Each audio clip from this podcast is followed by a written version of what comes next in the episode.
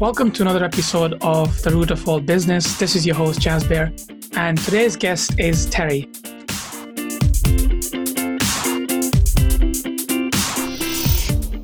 Terry is the author of Profiling for Profit, What Crossed Arms Don't Tell You, Mastering the Art of Observation. He's also the chairman of Evolutionary Healer, a global transformation performance improvement company. Terry, welcome to the show. Thank you, Jasbir. I'm excited to talk to you. We are going to have a very interesting conversation today about observation, one of my favorite things, and I'll share some of my stories as well. But I just really want to find out from you, now everybody's locked in, everybody's inside, what have you observed in people that has really shocked you or awed you, or what has been kind of your takeaway? Well, this is my environment. I'm in my office where I am 24/7. And depending on what I'm doing in one of my four divisions of my global company. We're in 5 continents, 13 countries. And nothing's changed here, except for on a personal note, we love to go out to eat, and that's not an option right now. So when we go out, it's takeout and bring it home. So that's the biggest shift there. But a lot of people haven't, at least in the first few weeks. This is the end of the 7th week for us here in Southeast U.S. People are having a real tough time switching from live event thought processes like networking events and speaking from the stage and all those kinds of things to, what am I going to do now? Well, you're not doing anything different right now, you know? Ladies and gentlemen, I'm dressed to step up on the stage because I'm a professional, okay? And when I speak to you as a person. You just happen to be watching it on a computer screen, or maybe it's on your phone or something else. But guess what? You're still a person, and I still have a message for you. And so I've been doing a lot of coaching and mentoring of my colleagues about everything's fine. You're just changing venue is all, okay? Instead of being in front of a camera at the back of a room on a stage, you're in front of a camera sitting at your desk or wherever it is that you decide that you want to do your thing. And nothing's changed. You still have the message, so send it out there. People are waiting for it. People are looking for you. Send your message out. Awesome. Now, let's talk a little bit about kind of what you do and who you kind of help. And congratulations, you became an author late last year. And interesting enough, I was looking at this. You and I became authors in the gap of 2 days. Oh, so interesting. That was very interesting to see. Tell us a little bit more about your book. How did that come about? What does it entail? Okay, well, actually, Profiling for Profit, you'll see this on the website there. Profiling for Profit is a culmination. I am a lifelong people watcher. And I was a career U.S. Navy man for a long time, and I stationed and was on ships all over Europe, the Mediterranean, North Africa, Central America, East America, Canada, Iceland, all over the place. And when I got a chance to get off the ship and get out into the cities that we were at, I would find myself a sidewalk cafe, and I'd get outside and sit down, and I'd have my cappuccino. One of these. I made one for myself this morning. Puts me in the mindset. So I would just sit there and watch people. It's fascinating, you know, those who are stressing positively and negatively, you know, and how they would react, wants and desires to become a doctor or a psychologist or anything like that. I just love watching people. And about 10 years ago, a little over 10 years ago, over a decade, I love saying that. It's just fun. I, quite by accident and by intuition, was helping somebody over a similar thing to Zoom. It was actually on Skype. Somebody who was having some issues, and I had a hunch. Close your eyes and tell me what you smell. And she did, and she reacted, oh my God, I smell gas, and it's an all-electric building. There must be a fire. And I said, well, I think you kind of smelled the gas before the instant I asked you to smell something. So do me a favor, close your eyes, and see if you can smell the gas again. Just be present with it. And she says, yes, I do. I said, good. go back and find a memory where you found that gas. And she did. And it was quite amazing because 3 to 5 hours a week for the subsequent 3 months or so, what we now call repetitive behavior cellular regression, we've trademarked it in the US, was born. It's a question and answer sequence that finds amnesiac memories back in early childhood that drives adult behavior. Dr. Sigmund Freud, a famous psychiatrist from Austria, about 120 years ago, 130 years ago, was doing the same thing, only he just never found the pathway back. I did. And so where this is going is when we work with a client, they have their eyes closed on camera. We don't do this in person. And I noticed that they do certain things and while they were talking about memories, and I started equating them to all the people I've watched in my life, including myself. Now, when my baby girl was little, when she would cry, I'd pick her up and put her over the left side of my body, over my heart, heart-to-heart connection. And I started observing, I wonder if there's something to that. Is there a correlation? And what I found is if I split my body vertically, straight down, everything on the left is love, nurture, trust, confidence, all positive emotions. Right side is defense, deflection, fear, distrust. And when I made that observation, here's what happened. We were able to find those lost memories much faster, where they used to take 4 hours, 4.5 hours to help them find this lost memory. Now it takes 3 memories. Used to take 6 memories or so, because we found that a perfectly calm person telling me what all they smelled in a memory would be doing something with their body. And so I started equating that to different things that I've done in sales.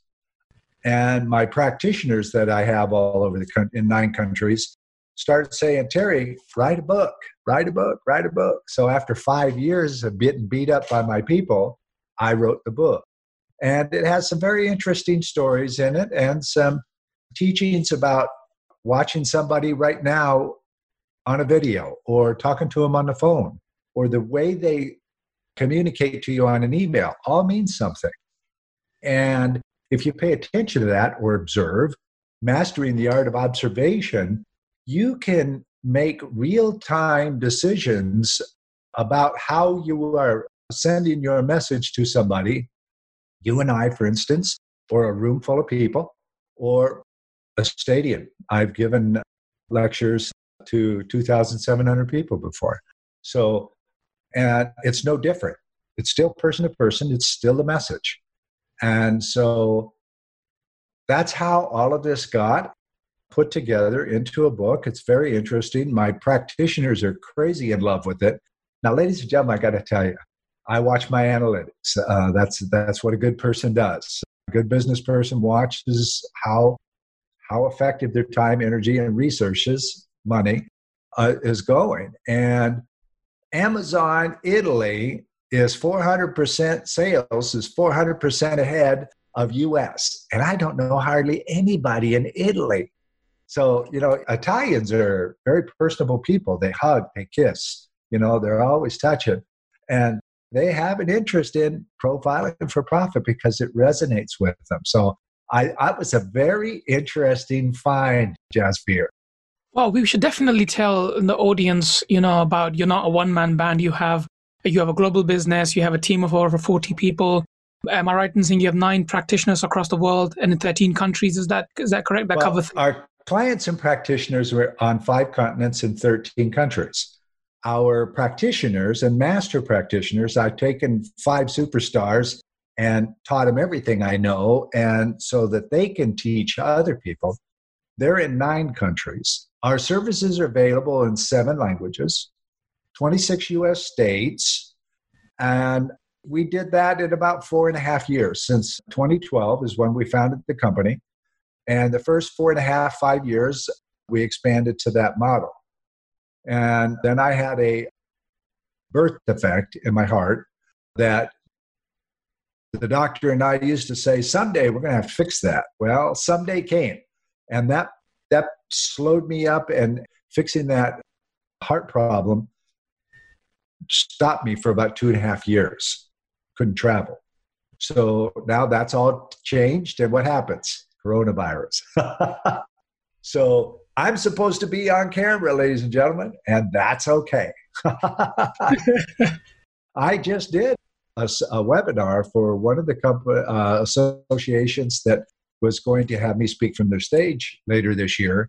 Now that that's canceled, I contacted them and say, let's do a webinar. You know, nothing's lost. Let's still contact your people and keep them engaged. And so we did. Absolutely. I agree. I mean, in terms of, there's definitely feels like when you're not somewhere live present, it feels like you're kind of, why am I paying more money for something that's, I'm not going to an event, I'm getting it on camera. But having said that, you know, you're getting the opportunity of, or should we say opportunity, or the benefit of not getting ready and leaving the house and getting, you know, you're in the comfort of your home. You're going to get the same value. And in terms of, it's even better. The person will have even more time perhaps to answer your Q&A, all that kind of stuff. So it works really well. I think eventually this might be the push that we need.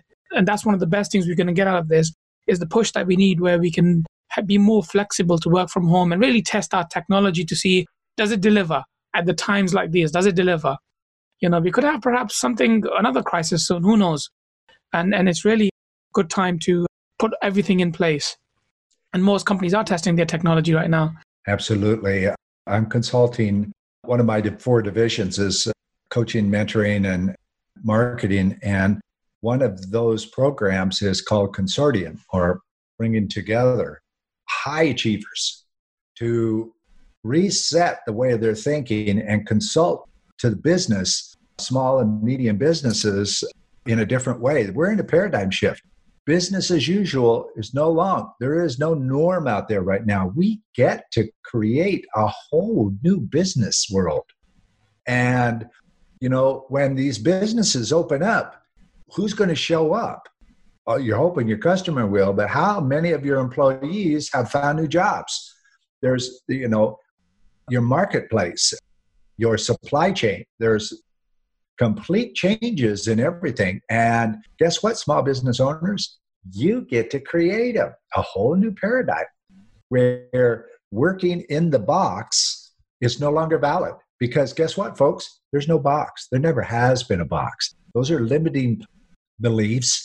And you get to get rid of all of that and set a new business plan for yourself with new people to put together stuff. There's restaurants out there that have got to change their whole gig because a lot of what they used to get for products and vegetables and those kinds of things may not be there because there hasn't been anybody to go out in the fields and nurture the replenishment of the stuff that you're going to need for your restaurants. So there's just a whole different paradigm here. It's a very exciting to me because that's the focus of our company for the last 8 years, is to go out and help people to throw away the box and look at their business and their life from a perspective of, okay, let's achieve something. Jasbir, you know how good you feel. You people out there listening to this today, how good do you feel when you achieve something? Really nice, right? Now, how good does that feel when somebody that you respect acknowledges that achievement? That is the mind shift of the future of business. Business leaders are going to have to be more engaged with the people that both work for them and the relationships they've created with their customers. And it also has a lot of benefits to, you know, environment as well. I was reading something where saying that air pollution has reduced, noise pollution, and, you know, the rivers have cleaned up, and, you know, you see more birds around the trees, and it's had a very, very positive impact in one sense. It's unfortunate people are dying, and that's the downside, but the good, there's a lot of good side as well if you look at it. So it's definitely changing times.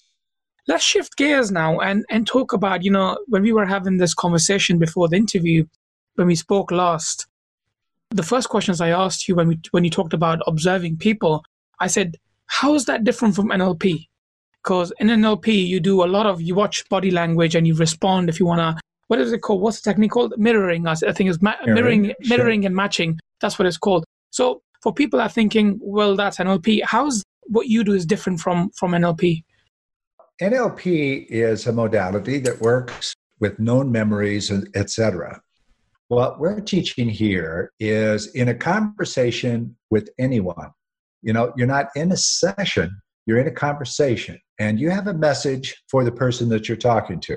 Whatever that message is, the message could be selling them on pineapple pizza, whatever. It really doesn't matter. Selling them on yourself to go out tonight, or, you know, your goods or services, or whatever it is you're selling. And when you're working with known memories, which NLP normally does, that's one perspective. What we work with, when we're working with repetitive behavior cellular regression, we're not working with anything known, all right? So it's actually, amnesia is something that protects you from a very severe emotional event, okay? If it happened pre-language, the event cannot be figured out. It cannot be motioned through. You can't go to mom and dad and say, I just observed this, or this just happened, and I don't understand it, because you have no language skills yet. So the natural protection system, or amnesia, clicks in, and there is a protection around that we call the active block. The active block's job is to protect you from remembering that memory. Now, it also will distract you and have you go to other significant emotional events that occurred after the memory, many years, whatever, many different types of things. It's kind of like a Christmas tree lights, and you can't find the on-off switch. We help you find where it's plugged in and unplug them. Now, you can plug them in anytime you want, but you control the switch, not something else that's inside of your head. So that later on, after you find the amnesic memory, it's created through a new neural pathway. The original neural pathway that put place that emotional event is been blocked off. It's going to stay blocked off. But when you go through the CR process, you find a new neural pathway back to that area of your brain, and those memories are open to you. They just no longer have an emotional tie. NLP, EMDR, and a number of modalities, they seem to come in through the sides of the brain. Traditional behavioral science starts at the prefrontal cortex, or the front of the brain, and works back. Because we work with the five senses, we're in the back of the reptilian part of the brain working forward. So we're literally coming in the back door of the memories to get ourselves up to the cortex and various places, depending on where we're going. Does that make sense? It does, yeah. I mean, especially for, I went through NLP training some time ago, and also since from a young age, I've really enjoyed, just like for yourself perhaps, observing people. So every time we used to travel, my uncle at the airport, you know, kids, back then we didn't have phones and things like that. Yeah. So my uncle or my father would go, right, look at these people here. I want you to pick anyone and tell me as much as you can about them. Of course, we didn't know them or anything. And we used to do that. And I remember when I was writing my book, I used to go to a cafe as well. And this cafe was the big shopping mall in London, on the west end of London. And I would always pick that one seat or wait for it to be empty. I would wait for that, for people to leave so I can sit there. When you sit there, you look outside the window and there's people, you know, coming in, because there's a parade of restaurants on one side, and as you would come here, you would go up the escalators, and most of them don't notice that the cafe window people can see from inside to outside. And I would say, you know what, I'm going to spend a couple of hours, write as much as I can, and go home. And I'd be there for 7-8 hours. It was just, you know, especially around the weekends, it was so interesting how people behave, and, you know, one follows the other, and then you start picking up these patterns and these things, and you know what, I think the next person's going to do this, and that starts to happen. And that was very fascinating and strange at the same time. So how do you, you know, when it comes to sales teams or leaders, how is this kind of applicable I mean, when I was learning NLP and I was trying to go, right, if the person's looking to the right, that would mean they're making things up, or they're thinking, they're recalling something from memory. So how does it apply to a situation for a salesperson? Well, for us, and in the book, we teach to observe left hemisphere, you know, we split you down in the middle. So anything that they do left side is a good thing. Let's go back to the Roman Empire. When they would take a city, they would offer the men in that city the opportunity to become part of the Roman legion or be put to death or slaves. That's the way it was. And it wasn't for a term of enlistment. It was usually for the rest of your life until you got too old to be an effective soldier. And if you did a good job, the Roman legion commander would say, you were honorable. You can go home and rejoin your family. Or if you did something really, really heroic, they would let you go home. They would free your obligation. Here's the thing about armies way back, and it's still true today, is if you were left-handed, they would teach you to become right-handed.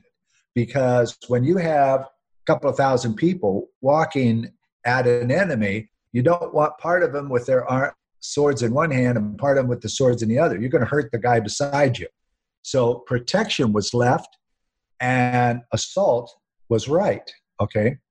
So over thousands of years, the human psyche has become to protect to the right and love to the left, okay?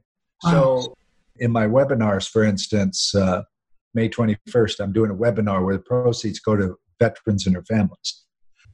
I teach in there about, you know, when a boxer steps back to throw a strong punch, whether it's left or right, whatever arm is their power punch, that leg is also their plant leg so that they can throw the body and the punch with the most power. So when we attack somebody or go into distrust or fear, we go to the right because that's the protection side. Whereas when we trust someone and we are observing that they are understanding our message, let's say I am presenting to my board of directors. As I am talking, I am getting real-time feedback by what they're doing with their bodies. Are they tilting left? Are they looking down? Have they become distracted? Okay. In NLP, if somebody looks down and to the right, they're lying most of the time, okay? That is a behavior that tells me as somebody who's presenting, they're not engaged with me. However, if the person starts to go, yeah, I understand that. But if they start to go right, I give them a temperature check. It's in the book. I give them a question.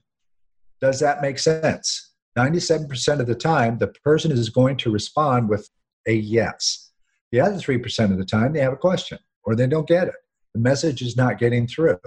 So by giving a temperature check or asking several times through the presentation, does that make sense? You get two things. The human is hearing their voice give permission, this word yes. And number two, you know that what you're sending out is being received and it's understood. So if I'm getting negative feedback or people are starting to go to the right, I want to find out why they're going to the right. What am I saying that what part of my message is not getting through clearly? And what do I do about changing that? So that's what I teach the people in my higher level C-suite executives. Okay, coaching people and other people who want to talk or they want to give presentations or something like that. I teach them the same thing, but in a different context. Okay, if you're giving a speech to the Rotary Club and halfway through your presentation, half of them are slightly right, you want to stop and rethink. Your message is not getting through. And in an instant, you can change your messaging based on the way that they are reacting to you, as opposed to people all of a sudden want to interrupt you. Some people will do that, but the majority won't. They'll just go, okay, here's another one of these talking heads. Let him finish his talk, shake his hand, give him a nice prize for being here at the Rotary today, and we'll let it go. But then somebody will go, wow, this is amazing. I got to talk to this guy. And when they're doing that, they're coming to the left and they're paying attention. They're engaging you. Even if their body is askew, they're starting to turn their body to you, fully engaging you. Like the story about the $2,000 suit that I gave to somebody. You know, they were I closed him. The guy was standing in front of me with his arms closed. Traditionally, that means no body. I'm not interested, right? Yeah. Well, what did it mean that his head was tilted left and his legs, his feet were parallel to me, fully engaged, fully trusting, ready to buy? I stopped my presentation to this guy and I said, so you ready to buy your suit? Yeah, you take Visa? Yeah, okay. So he sits down and we start the paperwork process, and all of a sudden the guy goes like this. Wait a minute. I go, you have a question? He says, yeah. I travel the country, sell it, and I'm very good at it. I make multi-million-dollar sales when I go talk to people. I'm standing in front of you, giving you a no-buy, crossed arms sign, and you need to close me. How did you do that? And I said, it was simple. Your head went left, which meant that you trusted what I said, and you were confirming that you were ready to buy this suit. And you were standing in front of me with your feet parallel to me, means that you were completely open to what my stuff was. This is a learned response, or maybe you're even cold. I don't pay any attention to crossed arms, and that's why the book is called What Crossed Arms Don't Tell You. And he goes, well, I'll be. So do you have any other questions? No, let's keep going. What do we got? My first $2,000 custom clothing sale, suit sale, came from a guy crossed arms, with his head to the left, trusting me. Kind of cool, huh? Wow. So would the indication of the head would be, so basically if your body is more to the left, tilting to the left while you're centered, that would mean they're fully engaged to you and they kind of understand what you're saying. They get it. They're with you. Yeah. It's got like, it. Okay. I am in front of your my camera right now. Okay? Yeah. If I start to go right, I means this is the right side of the body. If I start to come right, the message is not getting clear. I have questions. I'm not sure I get what you're saying, or worst case scenario, I don't trust you, okay? But if I'm looking at you and I'm fully engaged and I'm left, it doesn't matter that I'm going up and down, okay? Up and down can be a learned response. Freeze, okay, I'm listening to you. I'm not buying. I'm going to be cool. I'm not going to buy this. Wow, yeah, that makes sense. I understand. Ah, okay. Now I get it. It's completely different. And you can change what you're saying at the same time. So if I was presenting to you and you started to go to the right, I would stop and say, does that make sense? Because you obviously have a question. But I don't say that, okay? Because sometimes if a person says, you obviously have a question, that's disrespectful in my mind. So I just say, does that make sense? And you give me a yes or a no. Wow.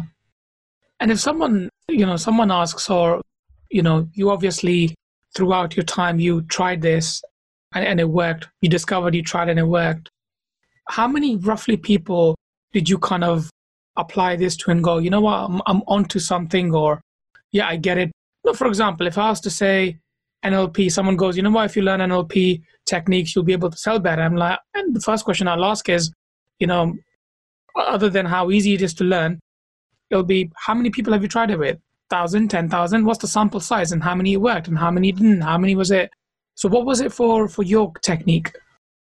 I was a very successful Navy recruiting marketer, okay? Right. So when a person would come in to me and sit across from me, similar to what you're doing right now, I would profile them. Is my message getting through? I've learned this about 40 years ago, and I used it very successfully and taught my teams how to use that very successfully, so that when we had somebody sit down in front of us who was about to join the Navy, okay, First off, we did not lie to him, ever. Told him the truth. You know, if they wanted a job they didn't qualify for, so you just don't qualify. That's just the way it works, you know. Not everybody can be an astronaut. That's just the way it is. But you have extremely good skills that you could do a lot of different jobs that could pay you well and give you the opportunity to see the world. There's a lot of things you've got going for you right now that reality check says that you can really be successful in, rather than, you know, let's say you're colorblind and you want to be an electrician. Guess what, guy? It's not going to happen. Okay? You're not going to know the difference between various shades of colors, and you might put two live wires together and blow something up, including yourself. So that's not going to happen. We're not going to allow you that opportunity. And so my people would watch how our prospects were working, and same with when I went into sales and custom clothing and things like that. It was very successful, and I've been doing it for years. I've mentored and coached over my adult life probably 1,400 people. I think I figured it up at one point. And consulted about 1,200 or 1,400 people in that time frame. And this basis is true just about every time. If it isn't true, if I misread somebody, it's because I misread them. It wasn't because the left-right changed at some point. And did it not kind of tempt you to, or kind of put through, I don't know if it's possible, some sort of scientific studies for someone to go away and go, right, let me test this theory, let me try it on 3,000 sample or 5,000 or 10,000 to see kind of, because it could be very, very beneficial to a lot of companies and a lot of people. Obviously, you know, you can only do so much with your company. You know, there's obviously challenges in growing and trying to spread your message. By releasing that kind of study, you might get a lot more exposure compared to just able to achieve with your company now. Mm-hmm. Well, here's the thing. I have found something that is consistent. And like I mentioned, if I misread somebody, it's because I misread them. It wasn't because of the principles of the book. Sure. When we take somebody through the CR process to find that amnesic memory, it's a question and answer sequence. And we use the wording in that sequence exactly. I created it 10 years ago, remember? And I still read the form word for word when I take a client through the process, because I know the results are going to happen. Now, if they don't, nothing's lost. You simply backtrack and see where you varied and make the correction and keep going. Because when you work with somebody, they're completely out of emotion. So you can't make them upset, and you can't do this wrong. You just, you know, backtrack to the point where you find where you strayed and correct it. Now, the results and the reviews have been amazing for my book. So it's a matter of getting out there, right? Coronavirus has kept me off the stage. I had 7 really nice speaking gigs this year that are not going to happen. Maybe one or two of them will happen at the end of the year. We'll see. But what I did do is, and for you guys watching, I contacted the people that were running all those events that got canceled and started giving them proposals to do this, speaking on webinars. And the group that I spoke to Wednesday, I don't know how many was on, because I'm the host, so I had to sign in too. But the host there said, people who watch our webinars live could be anywhere from 20 or 30 to several hundred, you know, because the association that I spoke for was around 12,000 people. And that's a pretty good size. And now next Wednesday, I'm speaking to an association that's global. The other one was national. Global, that has 56,000. So anywhere from 30,000 to 2 people could read that. The word will get out. It's just, you know, keep thinking. You know, keep thinking of ways that you can step out in front of somebody and get your message out. I teach message. That's the big thing. This is how to make sure your message gets out to where it's going. and to verify in live time that your message is received. Wow, awesome. And it was fascinating for me, and it makes me want to crave, and definitely people do check out Terry's book. It's available on Amazon, so check it out, have a look at it. Mm-hmm. Give us a little bit more about a few more points, because really fascinates me about learning the body language, and I know it's about, first and foremost, the message. What else can people look for to kind of get this message across? Now, I've had situations, and I've seen, leaders and managers, when they want to tell someone, and especially at this time, a lot of people will get laid off. A lot of people who are working 40-hour weeks. I don't know if you have zero-hour contracts in America, but we in UK we have that, where people are working 40 hours and suddenly they're told, sorry, you got to go, we got to leave you. I'm sure if things change in a couple of months' time, they'll be invited back.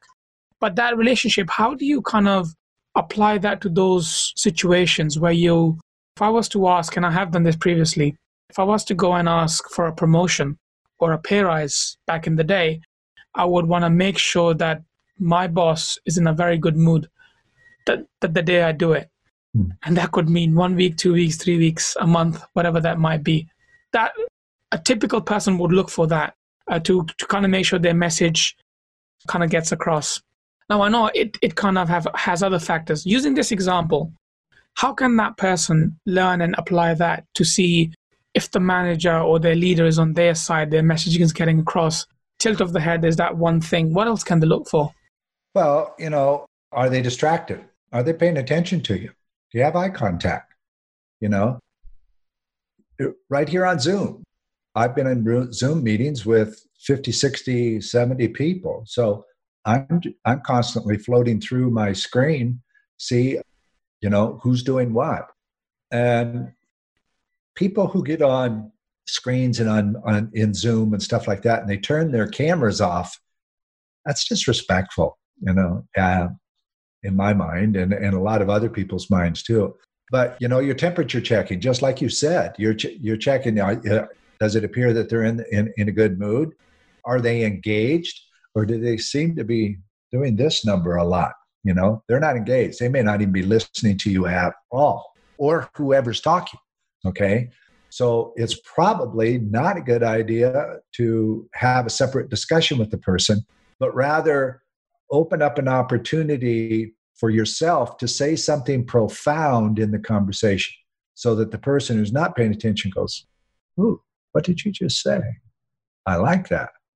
Okay. You're engaged. You're here. You're professional. I like that. The person then, even though they may continue to be acting as if they're distracted, if you reach out to them, private message, and say, I'd like to have a conversation with you here in the near future. Is that something that you would be open to, about how I'm doing here and where the company's going?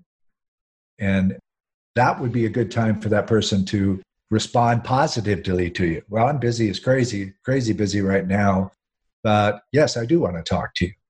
So now you go into a follow-up mode. And if you have the opportunity to regularly speak up, but it's not something that you're kind of introverted, speak up. Say things that are profound so that people stop and listen to you. Like, he doesn't talk very often, but wow, when he does, I listen because he says something very, very interesting. They will probably want to have a conversation with you about, expand more on what you said there, Terry. I liked what you said in the meeting. Tell me more about this. What are your thoughts? Now you have absolute attention, because they have other ideas for you in the future, okay? If they never talk to you, them. Sorry, it's almost like you're trying to engage them. You're trying to say, you said what you wanted to say, and then you're almost like, hey, what do you think? Do you think it's kind of engaging them, making sure they're involved? Yeah, without telling them or asking them, When you say something that's well thought out, people will stop and listen to that. And when you do it regularly, either in posts or comments on posts or whatever it is that you're doing. If you're in a company, how you're engaging people with their teams. Maybe they have Google Teams or something like that. And you choose your words very carefully so that when people read the words, they are impressed with what you're doing. It's the person or the boss that never pays attention to you at all. They don't see you. Or you're on the chopping block in the future. In the next cut, you're on the chopping block because they never talk to you. The people that they talk to and engage with regularly, those are the ones that seem to miss the chopping block when it comes. Or if they do hit the chopping block, it's usually private, and they have a discussion about some other people that they want you to talk to because they don't want you to be out on the street. They like you and they respect you.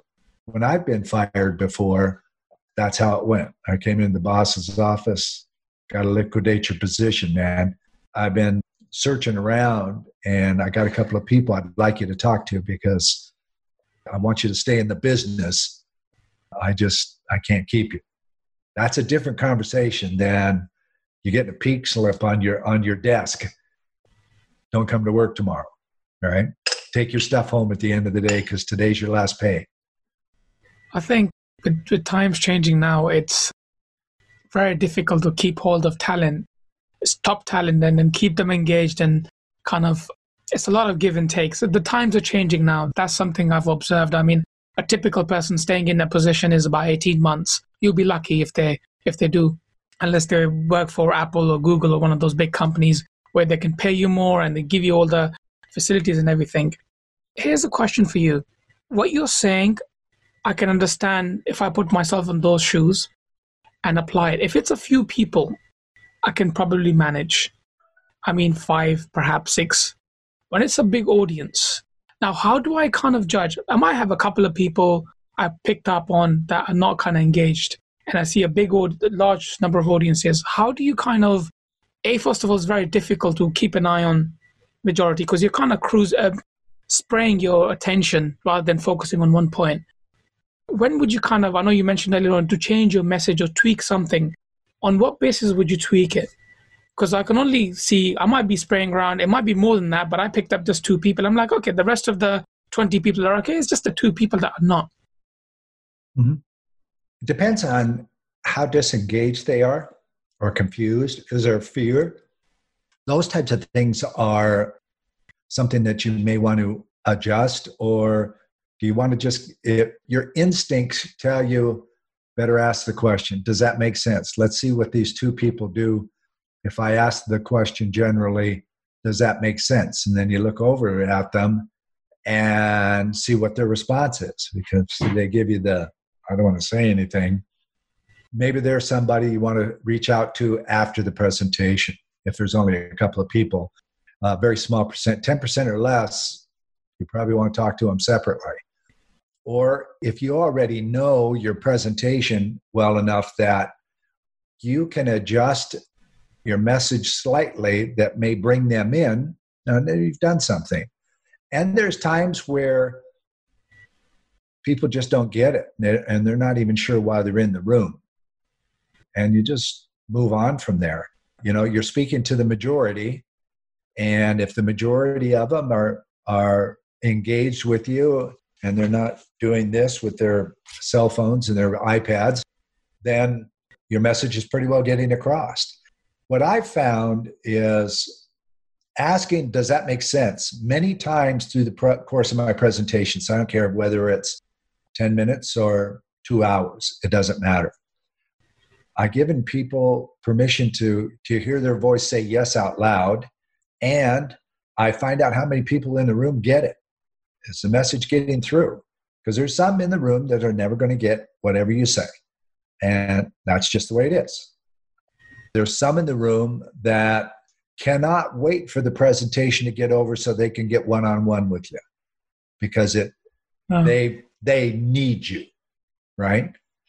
Those are present too.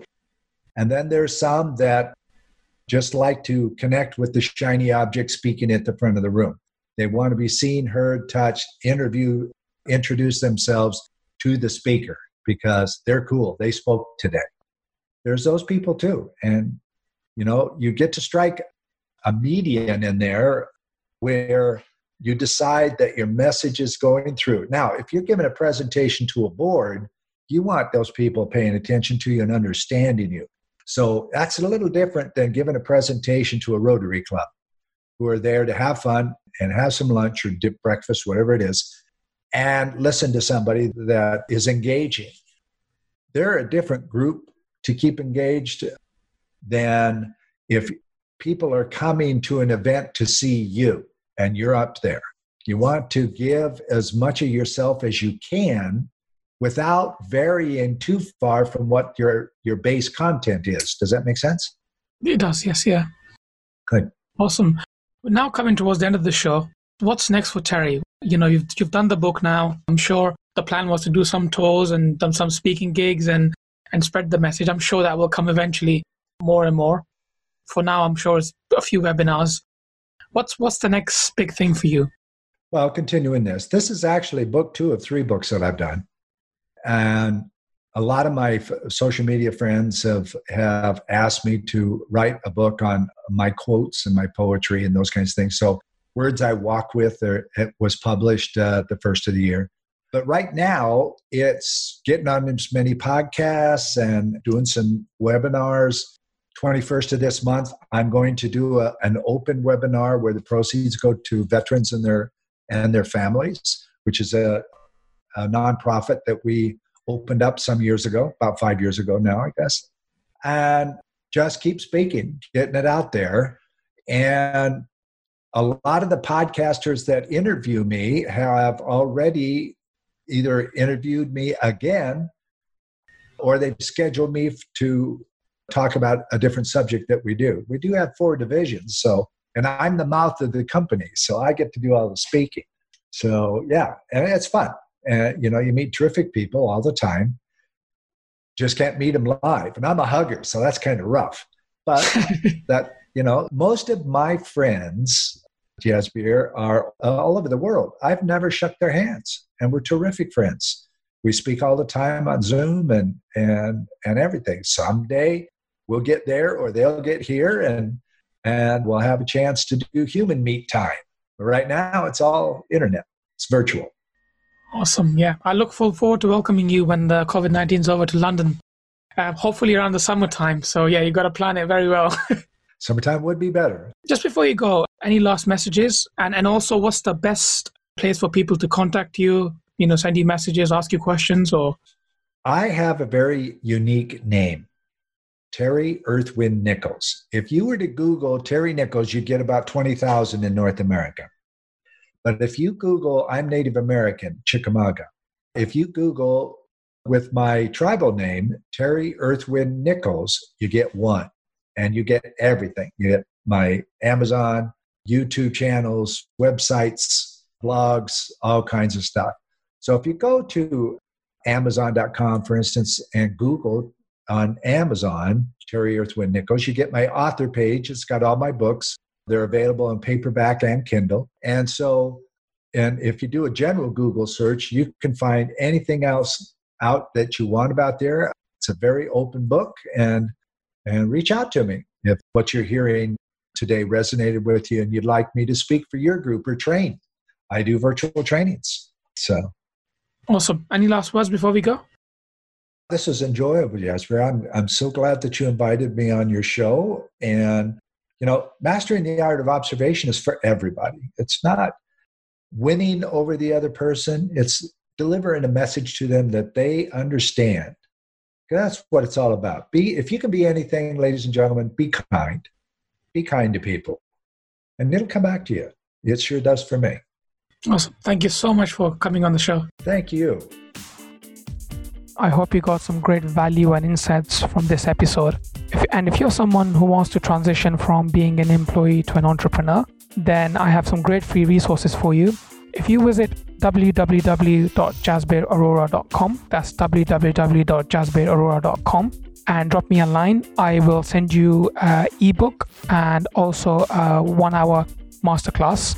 And also go and take the Escape the 9 to 5 survey, which will help you understand where you are right now and where the gaps are in your knowledge to transition from being an employee to an entrepreneur. And if you're a business and you need help growing, or if you have any issues that you'd like to discuss, then once again, visit the website and I'll be more than happy to help you. Thank you for listening.